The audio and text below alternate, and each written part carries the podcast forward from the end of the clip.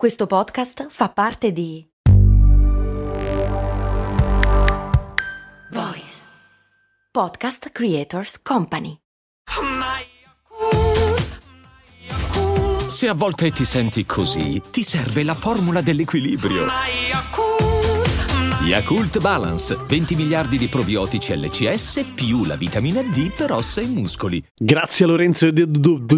Bravo, complimenti, no? Vabbè, fai se... Ah. Grazie a Lorenzo ed Edoardo, gli ultimi due iscritti a patreon.com slash cose molto umane.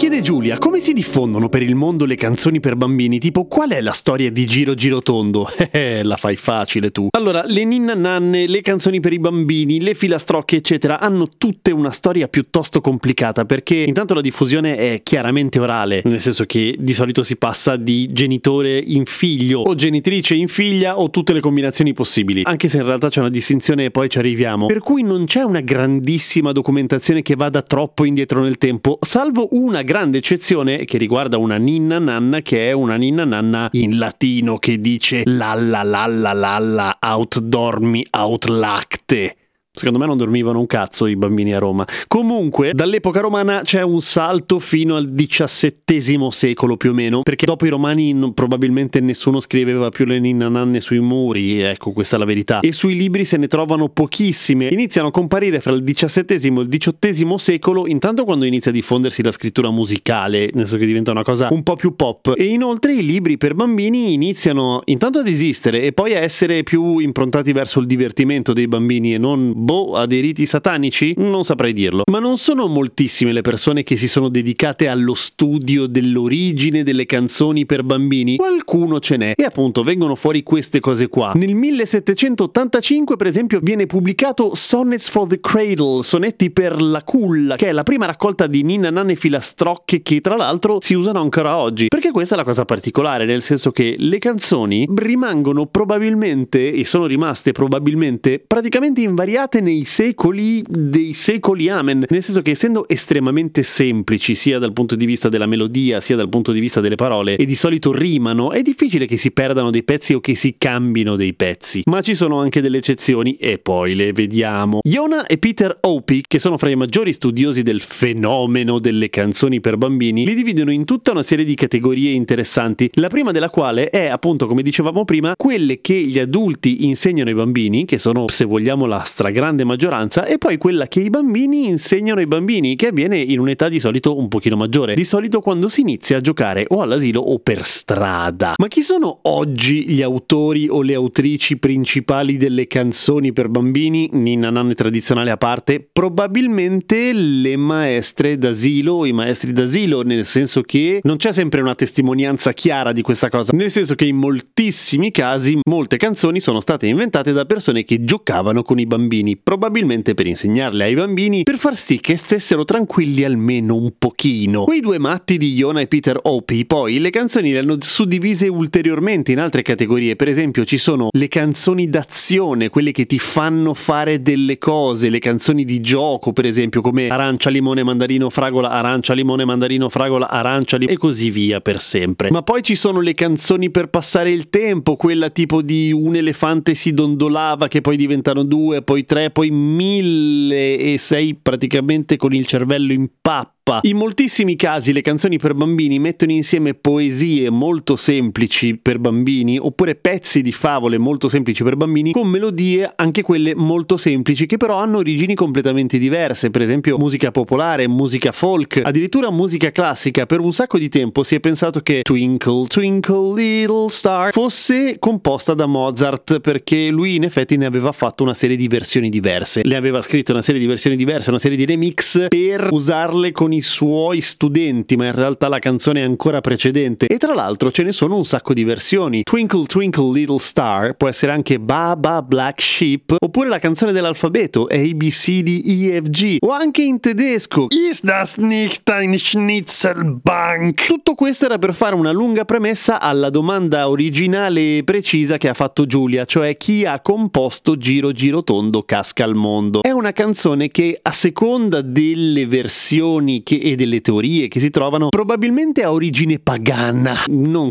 satanica come è bello e divertente pensare tutte le volte che si parla di pagano, però comunque legata a qualche tipo di ritualità e che poi sia diventata con il tempo una canzone per bambini. Ma la teoria più interessante è quella che ne troverebbe l'origine durante la peste nera a Londra, perché lì il testo è un pochino diverso in inglese dice Ring a ring of roses, a pocket full of posies, a tissue, a tissue we all fall down. Che tradotto vorrebbe dire un anello di rose, una tasca piena di spezie, a chew, a chew cadiamo tutti giù. L'anello di rose sarebbe la prima macchia cutanea che viene insieme ai primi sintomi della peste. A pocket full of posies, una tasca piena di spezie, erano le spezie che si usavano per fallimentarmente tenere lontano l'odore dei cadaveri. A tissue, a tissue sarebbe l'onomatopea dello starnuto, cioè i sintomi influenzali che sono quando stai per tirare le cuoia a causa della peste. We all fall down, tutti cadiamo giù. Come? morti. Male. Per fortuna ci sono anche delle teorie che dicono che non c'entra una minchia. Questo lo dico un po' perché è vero, un po' perché così non vi deprimerete troppo la prossima volta che vedete dei bambini che cantano giro giro tondo e vi renderete conto che non stanno facendo altro che decantare la sintomatologia di una malattia gravissima e mortale. A domani, con cose molto umane.